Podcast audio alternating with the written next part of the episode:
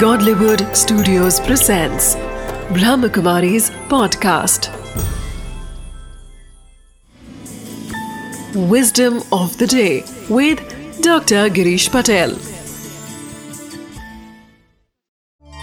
नमस्कार ओम शांति हमारे अंदर में जो घटित हो रहा है उसके बारे में सजग होने की आवश्यकता है परंतु सजगता को अपनाना हो तो एक बहुत ही सरल कड़ी है। मन और शरीर के बीच में एक बहुत अच्छी कड़ी है, वह है हमारा सांस। क्योंकि जब आप डरते हैं तो सांस फूलने लगता है, जल्दी जल्दी चलता है। और इससे विपरीत भी सत्य है।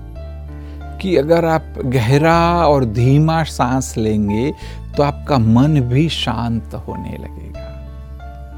तो बस, यह जो सांस जो हमारी कड़ी है वह हमारे कंट्रोल में है। शायद विचार इतना कंट्रोल में नहीं है। शरीर में जो परिवर्तन आ रहे हैं, वह भी हमारे नियंत्रण में नहीं है। तो इसलिए सबसे पहले तो सांस के बारे में सजग हो जाइए। रोज और कुछ भी नहीं करो। बस करीब पाँच मिनट सांस को ही फील करो। सांस ले रहे हैं, सांस बाहर आता है। बस उसी प्रक्रिया को आप फील करो।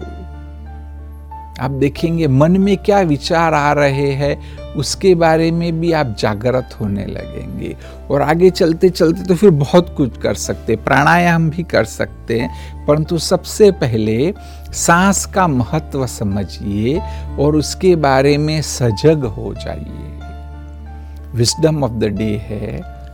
जो हमारा सांस वह सूक्ष्म बहुत अच्छी मन और शरीर के बीच में कड़ी है उसको जानना है उसके बारे में सजग होना है Wisdom of the day Every breath we take is a link between our mind and body.